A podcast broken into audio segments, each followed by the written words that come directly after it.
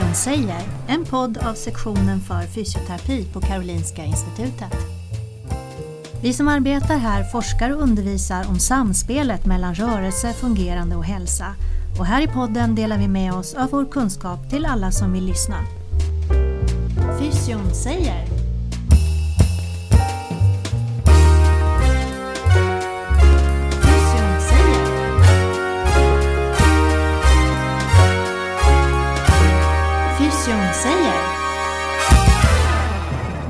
Ja, välkommen till Fysion säger. Mitt namn är Wim Schroten och jag jobbar på Karolinska Institutet.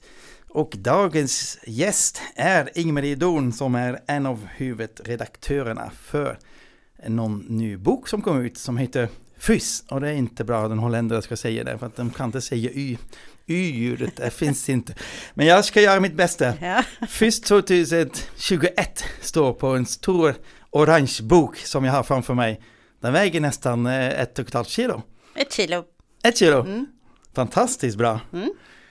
Vad roligt att du är här. Tack så mycket. Roligt att vara här. Ja, för att det här är en stor grej naturligtvis. Ja, det är det absolut. Eh, Det här är ju bland det viktigaste vi har när vi som jobbar med fysisk aktivitet. Ja, jo, den här boken är som en ny bibel för alla fysioterapeuter. Ett uppslagsverk som ni ska ha på skrivbordet. Men om vi börjar från början. Det här Eh, är då en sorts parodi på FASS. Eller har jag fel? Ja, det var ju så att när eh, man skulle sammanställa hur man kunde jobba med fysisk aktivitet som behandling och prevention så klart att man sneglade på hur man jobbar med läkemedel eh, som behandling. Och då var det ju ganska listigt att kalla, kalla boken för FYSS istället för Ja. som, som jämförelse med FASS. Ja. Mm. Och så ser man också hur rekommendationerna skrivs. Det är nästan som den här rutan i FASS. Ja, absolut. Så att det handlar ju om vilken dos man, man Mm. eh, ska ha, vilka biverkningar det finns och Mm. interaktioner med läkemedel och så. Så att tanken är att Ja. den ska kunna användas på samma sätt. Ja, vad bra. Men vi börjar från början. 2003 Ja. läste jag. Mm, Startade ni. ja, Eh. Det finns en yrkesförening, mm. Yrkesförening för fysisk aktivitet, YFA, UFA. som är en eh, delförening eh, i Svensk förening för fysisk aktivitet och idrottsmedicin som i sin tur ligger under Läkaresällskapet. Okej. Mm. 2003 kom den första fyssen. Oj, då i måste... bokform. Eh, då var det ett samarbete med dåvarande Folkhälsomyndigheten. Mm. Och sen kom det en uppdatering eh, 2008 Mm. som också då eh, var i samarbete med Folkhälsomyndigheten. Sen så var det dags igen. Ja. Eh, 2017. Ja. Det arbetet inleddes redan 2015. Men då var Folkhälsomyndigheten inte med Mm. på samarbetet längre, utan då var det ett samarbete eh, med Läkartidningens förlag. Ja. Och även med medel för, från Socialstyrelsen. Ja. Och nu är det då fjärde upplagan eh, 2021. Ja. Som också är med, delvis finansierad eh, från Socialstyrelsen, också i samarbete med Läkartidningens förlag. Mm. Och med fler och fler kapitel lagts till. Ja, den blir tyngre och tyngre och större och större. och tanken med den här nya upplagan var att den skulle bli lite mindre än, Mhm. än eh, förra upplagan. Då vi tyckte att vi hade var tvungna att ta till extra tunt papper för att den inte skulle bli för tjock och skulle klara att ha den som i en bok. Ja. Men eh, den är 100 sidor kortare faktiskt. Men den är med då lite mer normalt papper så den är lika, lika stor och tung. Men det beror på att det finns så mycket tung evidens. Ja, Mm. verkligen. För Mm. fysisk aktivitet är viktig. Ja, det finns också en, en nätupplaga på Mm. webben, men inte alla kapitel ligger där. Nej, uppfattat. och då är det så att eh, dels så ligger eh, från 2017 års eh, Ja. eh, FYS så ligger flera kapitel ute på FYS hemsida. Och det var utifrån det samarbetet, eh, eller de medel som vi fick från Socialstyrelsen. Och de ligger kvar. De- Den gamla från 2008 ligger kvar också, alla kapitel, eftersom den gjordes med, helt med medel från Folkhälsomyndigheten. Men det börjar ju bli ganska gamla data, även om de inte är fel. 2021 nu, då har vi inte fått lika mycket medel från Socialstyrelsen, så därför så kommer vi inte kunna lägga ut i dagsläget lika Mm. många på nätet. Så det är fortfarande tidigare. 17 eh, variant som ligger där. Ja, de kommer ligga kvar så man kommer kunna få tag i dem fortfarande. Men, Mm. men eh, det kommer vara nu ska vi se, vad blir det, sex kapitel kommer ligga på nätet fritt tillgängliga Mm. från den här nya varianten. Och det är de fyra kapitlen som rör rekommendationer Ja. om fysisk aktivitet för vuxna, äldre, eh, barn och ungdomar och gravida. Mm. Och sen så kommer det ligga ett kapitel som handlar om risk, Mm. eh, bedömning vid fysisk aktivitet och... Nej, nu ljög jag. Då får man göra det här i Fysiopodden. Inget problem. Det är ett nytt kapitel, men det kommer inte ligga i dagsläget i alla fall. Däremot så kommer det ligga ett om, om åtta insatser för att främja fysisk aktivitet. Och sen kommer det ligga ett kapitel om FAR, fysisk aktivitet på recept. Just det. Mm. Bra, då vet vi det. Eh, för att egentligen, boken är uppdelad i två delar. Mm. Då del ett är mer en allmän del och del två mer sjukdomsspecifika eller diagnosspecifika då. Mm. Och jag förstod att del ett har du varit väldigt aktiv i. Jag såg att du hade skrivit tre av de kapitel. Mm. Var varit medförfattare där. Mm, det stämmer. Dels i ett av de nya då, eller två av de nya, eh, dels de här åtta insatser för att främja fysisk aktivitet och sen så i fysisk aktivitet på recept. Ja. Och sen så har jag också varit med i det uppdaterade kapitlet som handlar om rekommendationer om fysisk aktivitet för äldre. Just det. Men om vi börjar med det här nya kapitlet, den ligger längst fram i boken. Mm. Som handlar om, om åtta investeringar. Jag, jag fastnade på ordet investering. Var, Ja. var- Varför kallar ni för investering? Ja, det, det bygger på, på eh, fakta som man har tagit fram i en internationell organisation som heter ISPA, där man har, har försökt sammanställa kunskapsläget om vilka investeringar som är med på samhällsnivå som man vet fungerar för att främja fysisk aktivitet. Mm. Och då har man kommit fram till att det är åtta olika områden. Ska vi, ska vi nämna dem också? Mm, och det tyckte vi. Vi tyckte att det var så viktigt så vi ville ha med det här som ett inledningskapitel i FYSS. Och de åtta investeringarna då, där det finns, alltså att de fungerar, man har sett det, det finns både praktisk erfarenhet och också studier som visar att, att det här är bra sätt att jobba på. Och dels att man jobbar med skolbaserade program för att öka fysisk aktivitet, man engagerar hela skolan, eh, elever, lärare, personal, föräldrar. Mm. Också att jobba med aktiv transport. Att främja att det ska vara lätt att transportera sig till och från olika ställen med hjälp av då eh, att gå eller cykla till exempel. Och inte elsparkcyklar. Nej, precis. det får någon göra en studie om nu, den Mm. inverkan där. Och sen så är det hälsofrämjande stadsplaneringen, att det självklart har Ja. betydelse hur man, Med hur man parker, planerar Ja. eh, byggnationer och så. Och sen är eh, en annan då en hälsofrämjande hälso och sjukvård. Att använder sig av ett hälsofrämjande arbete inom hälso och sjukvården så är det ett, ett, ett framgångsrikt sätt att arbeta på. Och där kommer ju FYSS Ja. i sig in i, i det Mm. området. Ja. Och sen att använda sig av kommunikation och massmedia. Att se till att det finns idrott och fritidsaktiviteter för alla, att det är tillgängligt i alla grupper. Och eh, att, goda exempel där. Och sen så är det aktiva arbetsplatser. Japp. Arbetsplatser som främjar eh, då i sin utformning och eh, i det klimatet att man är fysiskt aktiv. Yes. Och sen så är det Sista. att man jobbar just med stora samhällsbaserade program eh, som egentligen är att man tar med alla de här sakerna i. Och det är de åtta investeringarna och då, då eh, vill vi kalla det för det. För man tänker att det här är ju någonting som ändå någonstans ska investeras i. Både vad gäller pengar men också i, i engagemang och så. Mm. Eh, men att det då också kan ge pengar tillbaka tänkte jag säga. Men Ja, investeringar man gärna... Investeringarna ger avkastning kan man Yes, säga. Precis. Mm. Och det finns ju ganska bra med evidens för detta då, att Ja, eh, ja, när man precis. satsar på eh, parkområden att de Mm. används och eh, Mm. leder till ökad fysisk aktivitet. Precis. Ja, när vi pratar med evidens, då vet jag att i eh, de här diagnosspecifika kapitel har ni använt då en grade för att visa evidensnivån. Och då är det inte alla säkra på vad menas med grade-analys, eller hur går den till? Mm.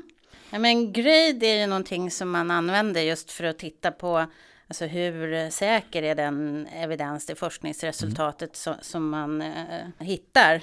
Och det är ju ett systematiskt sätt att jobba på. Bland annat så jobbar ju SBU till exempel med, med det systemet.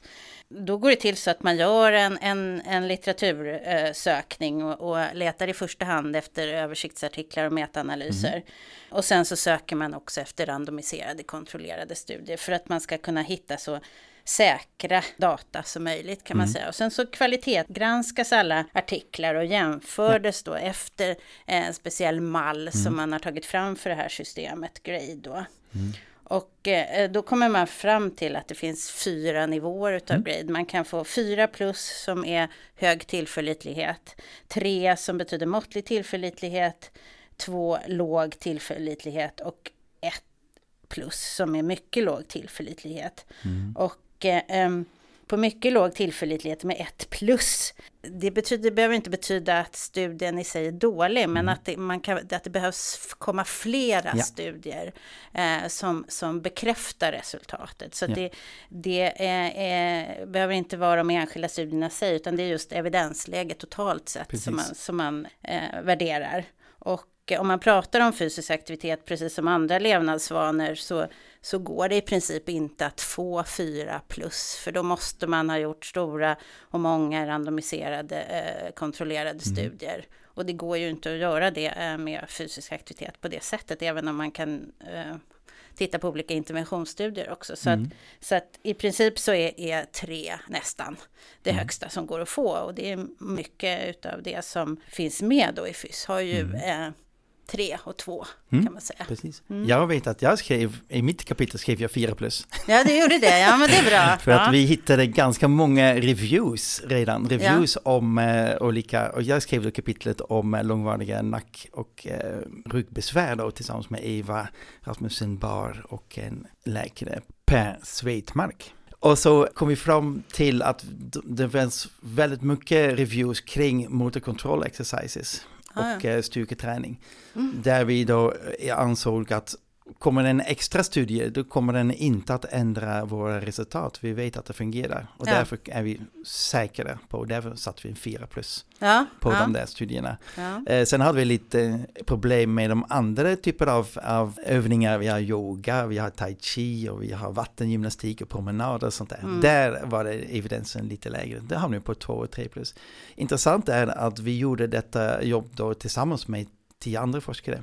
Och det har blivit nu en review-artikel, en review av reviews Mm. som ni kan googla på. Eh, Den ligger redan nu eh, öppen, men den är inte peer-granskat ännu, men den är tillgängligt redan ifall om ni vill veta mera om detta kapitel då om nack och eh, ryggbesvär. Den reviewen som vi gjorde ligger nu endast för rygg då. Vi ska göra samma sak för nacke så småningom. Ja vad Det kul. var lite en parentes här. Ja, men det är ju, eh, eh, det är ju jättebra. Det visar ju hur, hur det här arbetet med FYSK går till Ja. också. Att det är aktiva forskare och specialister på respektive områden som genomsöker, dammsuger Ja, området. Precis. Eh, så att vi, vi, vi eh, kan vi säga att vi vet att vi har väldigt hög kvalitet på det som står. Eh, det är gjort av duktiga personer som har lagt ner mycket jobb på att verkligen få fram det som finns. Så det är jättebra. Precis. Då måste vi gå in tillbaka till del 1 där vi börjar naturligtvis med lite definitioner. Mm. Och det är alltid den frågan, vad är fysisk aktivitet? Och vad är skillnaden mot träning då?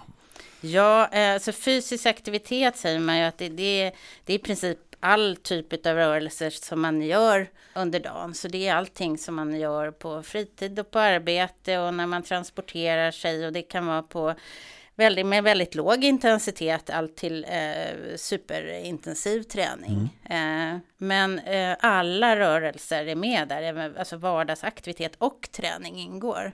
Medan när vi pratar om träning, då är det den typen av aktivitet som har ett syfte i sig och som man gör för att bibehålla eller återfå eller öka då till Ja. exempel styrka eller, eller eh, kondition eller balans eller det kan vara. Så träning är en del av den fysiska aktiviteten men fysiska aktiviteten är så mycket mera. Jag tycker alla ska titta i den här definitionskapitlet så att det är väldigt tydligt skrivet och på enkelt språk också. Eh, väldigt bra tyckte jag. Hur man definierar stillasittande och alla andra aktiviteter finns där. Ja, precis. Mm, mycket bra. Eh, då kommer man in automatiskt på de rekommendationerna. För att där står det 150 minuter av vadå, fysisk träning eller fysisk aktivitet. Jaha, då är det fysisk aktivitet eh, på minst måttlig intensitetsnivå. Är det ju det som är rekommendationerna. Och eh, grundrekommendationerna handlar ju just om den intensitetsnivån. Ja. Hur vet vi att jag gör någonting på måttligt? Ja, du menar vad, hur, hur vet man om man är på måttlig intensitetsnivå? Ja, ja det enkla sättet tycker jag är, är, att säga att det motsvarar en ansträngningsgrad på en, en, rask promenad. Då vet alla ungefär vad det innebär. Det innebär inte att man bara rör sig eller strosar omkring, mm. utan man måste komma upp i lite tempo så att man i alla fall får upp puls eh, ja. lite granna. Men eh, man kan fortfarande prata obehindrat. Mm. Om man sen blir så pass flåsig så att man har lite svårt att prata meningar som sitter ihop, då är man på en hög intensitet och det får man ju gärna vara också, men mm. man måste inte. Nej. Bra, det tycker jag sådana här tips är bra för våra lyssnare. Mm. Om man nu vill jobba med i Borg-skala för att hitta rätt nivå, vilken siffra ska vi välja då? Mm. Om man pratar om måttlig intensitet så brukar man säga att det motsvarar en Borg-skala på 12 till 13. Mm. Under det så är det låg intensitet och sen är man uppe i, i 14 till 17 så är det hög intensitet. Det. Och det här är någonting som, som många jobbar med, Borgskalan, och så, som mm. med lite förklaring så är det många, många eh, personer, patienter som ändå har ganska lätt att mm. Och ta hjälp av mm. då förstå intensitetsnivån. Ja. Mm. Sen såg jag också att det fanns jättefina tabeller hur man räknar ut pulsen och mäter pulsen och sånt där. Det kommer inte in just nu i säger, men ni som är intresserade kan läsa jättebra kapitel där. Jag såg att ni hade fyra olika äh, kategorier för rekommendationerna. För äldre, mm. för gravida, för vuxna och barn, mm. barn och unga. Mm. Eh, hur gick ni tillväga där då? Ja, det som ligger till grund för rekommendationerna då, för det är ju de allmänna rekommendationerna om, om, fysisk aktivitet. De ingår ju som en del i de här kapitlen och där var det också så att där fick vi också faktiskt medel eh, i YFA från Socialstyrelsen för att uppdatera de här rekommendationerna och nu var det så pass bra så att vi, vi gjorde det här samtidigt, att rekommendationerna uppdaterades och samtidigt så kommer en ny FYS. Så att då mm. är de kapitel som innehåller rekommendationerna, de är då hela bakgrundsdokumentationen till varför mm. rekommendationerna ser ut som de gör. Mm. Och det som är nytt med det är att eh, tidigare så hade vi egentligen bara två rekommendationer. Det var för vuxna och sen så gjorde man lite tillägg vad som gällde om man var äldre och lite mm. vad som gällde för gravida. Och sen hade man rekommendationer för barn och ungdomar som var ja. egna. Men nu valde vi att göra fyra olika rekommendationer och det är så man jobbar bland annat annat i WHO ja. och eh, USA och, och, många andra länder. Så att vi har delat upp det på det sättet också nu så att de är specifika. Sen är det klart att det i mångt och mycket liknar de varandra också. Ja. Men det finns ändå specifika mm. eh, saker i, i de olika. Mm. Och eh, som sagt, all bakgrund finns ju då i de kapitlen. Just det, vi hinner inte gå igenom varenda grej, men Nej. jag vet att stillasittande finns med. Stillasittande finns med för första gången tydligt mm. också i alla rekommendationer, så det är, är, ju kul, för det är ju verkligen någonting som har varit i ropet länge. Ja, mm. bra det. Då har vi kommit en bit in på vägen och då läste jag ett till kapitel som du eh, ansvarar för eller har varit mm. med författare. Det handlar om FAR. Mm. Vad är det? Ja, det är ju fysisk aktivitet på recept. Mm.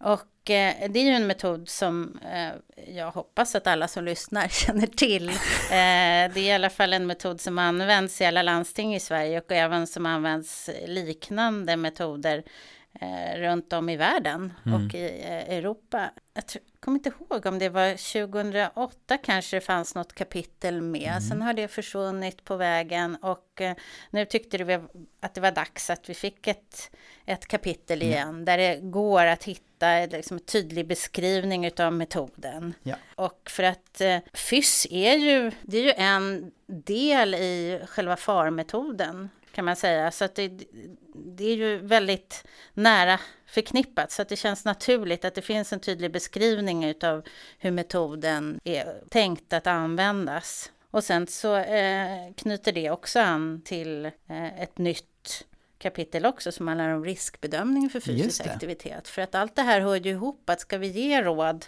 till individer Precis. om fysisk aktivitet, då ska vi ju dels göra det på ett sätt som underlättar att man blir mer fysiskt mm. aktiv. Mm. Och då har vi en metod som vi vet är ja. evidensbaserad.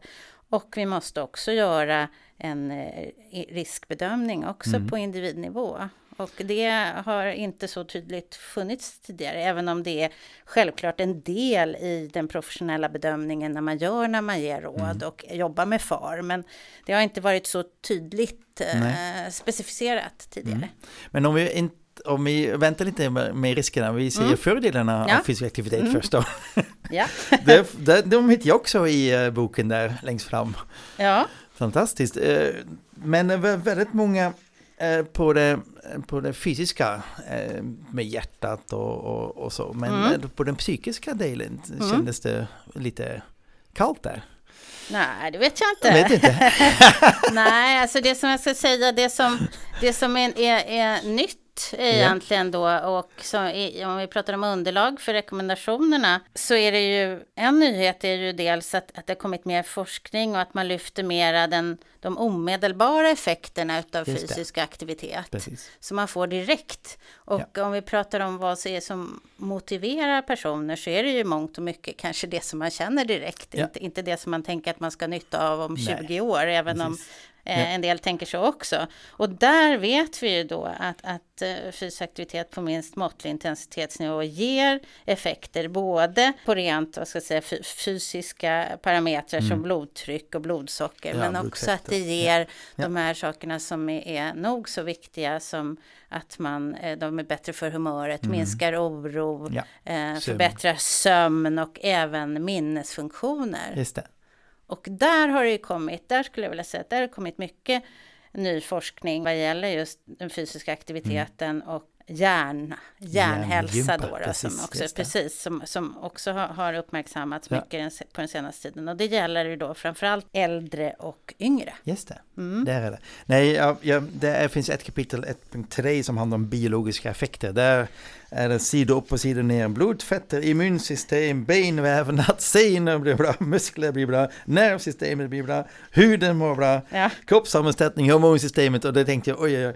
Men sen tänkte jag att eh, de här psykologiska effekterna också egentligen biologiska. Ja. Eh, med trötthet och, och men, eh, Absolut, men, för det, det, är ju, det är ju det här med vad som går att mäta ja, med, med biologiska markörer. De mäts ja, ju på ja. annat sätt. Så att, de, så att de är ju inte riktigt med i de här biologiska Nej, markörerna, kapitlen. Men, men jag tycker absolut att det finns med mycket av den evidensen som finns just i rekommendationskapitlen. Ja, där hittar jag dem tillbaka. Ja, vilken tur då. Och sen så har vi ju också några eh, kapitel också sen tidigare som, som har med, med den psykiska hälsan att ja. göra som depression och ja, ångestsyndrom och så. i den här eh, mm. diagnosspecifika. Precis. Även om det är en sån här jättetjock bok mm. är det så lätt att hitta.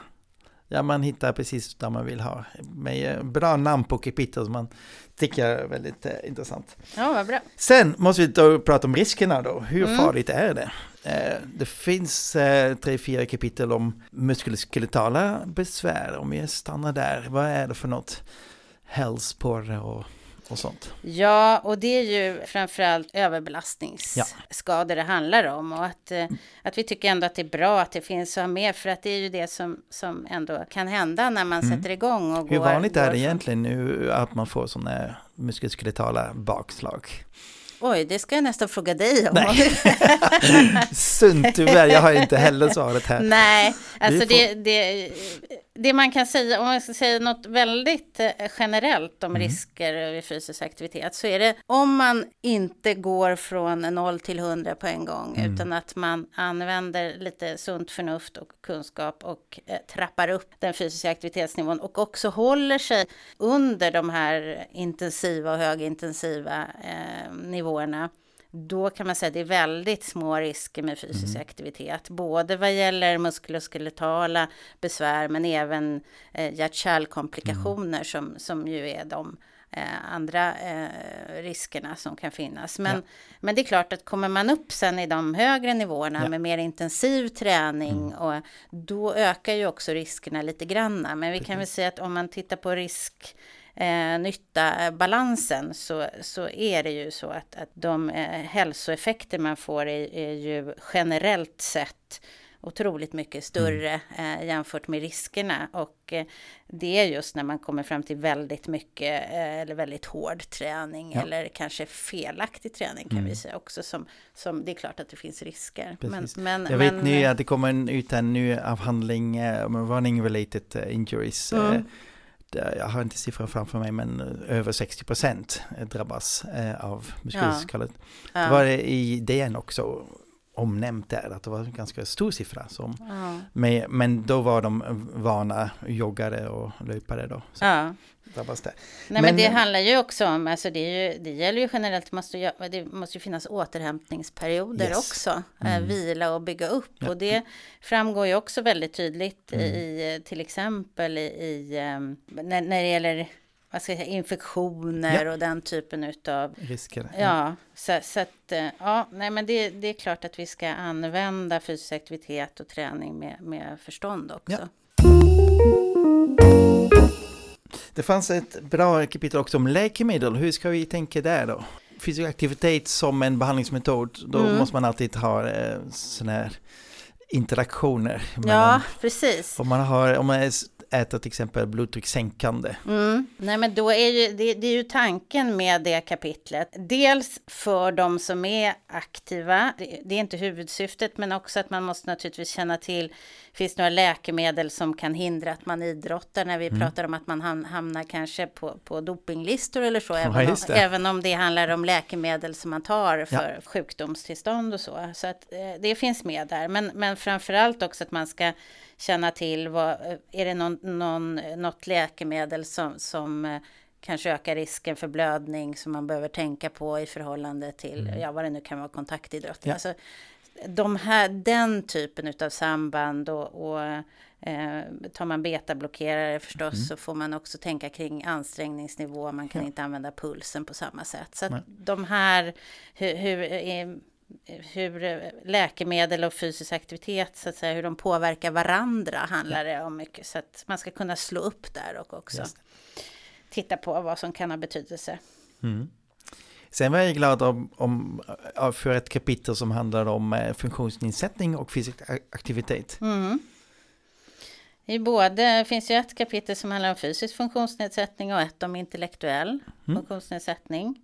Och eh, det har vi ju haft med tidigare och det som är roligt nu är ju att vi också kan dra kopplingarna till att eh, de rekommendationer kring fysisk aktivitet som kommer från WHO, Världshälsoorganisationen, mm. de har ju nu för första gången också mer uttalat eh, rekommendationer som också att det här gäller också ja. för personer med funktionsnedsättningar. Mm. Och att vi också kan dra de kopplingarna och vad det är som är speciellt att tänka på då. Så att, ja, nej men det är viktiga kapitel, mm. absolut. Mm. Fantastiskt. Jag ser att tiden rinner iväg ordentligt här nu. Vi har kommit på slutet här nu mm. av våran podd redan. Mm. Det känns inte ens att vi har börjat. Men tyvärr är det så. Ja. Och jag vet nu att uh, det kommer att dra igång en uh, kampanj för att sprida detta då. Ja. Men vad händer framöver? Vad kan vi lyssna på er och hur, hur kan vi få ta del av den nya FIS då? Kan man ja. beställa den? Man kan absolut beställa den. Var det gör man uh, från Läkartidningens förlag. Mm. Eh, så att det är bara att klicka på en länk och sen så eh, lägga in en beställning så kommer den på posten. Mm. Och sök via Läkartidningens förlag helt enkelt. Mm. Läkartidningen. Eh, I samband med våran bokrelease nu också mm. så, så kommer vi ha ett eh, symposium mm. tillsammans med Läkartidningen den 15 eh, september mm. klockan 14. Och det är är man välkommen att anmäla sig till. Kostar ingenting mm. och det är webbsänt. Och där eh, blir ju då förstås bara ett litet axplock av de kapitel eh, i nya fysen som presenteras. Men, men lite spännande mm. nyheter. Mm. Sen eh, kan man hålla utkik också efter eh, i vår kommer det också komma en artikelserie i Läkartidningen också med mm. artiklar. Jag tror jag blev tillfrågad om någonting i december. Jag Ja. skulle prata. Vad, Ja. vad, vad är det för något? Och det, det är eh, eh, GH, det är Svensk förening för, för fysisk aktivitet och idrottsmedicin. Okej, Som också kommer ha ett fys-seminarium som man har haft tidigare. Nu kommer jag inte ens ihåg vilket datum Mm. nej det var. vet inte jag heller. Nej, men vad får man hålla utkik Ja, där efter det det, För då kommer det också presenteras flera olika fyskapitel. Så det tycker vi är jättekul. Bra, Mm. då undrar jag, eh, har du någonting mera att säga?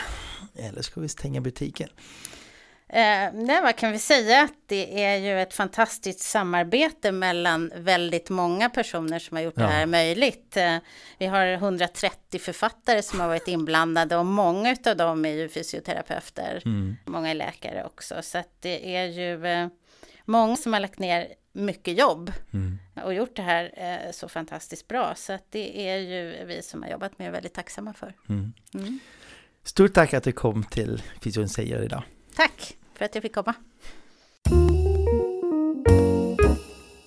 Du har lyssnat till podden Fysion säger, en podd som sänds från sektionen för fysioterapi på Karolinska Institutet.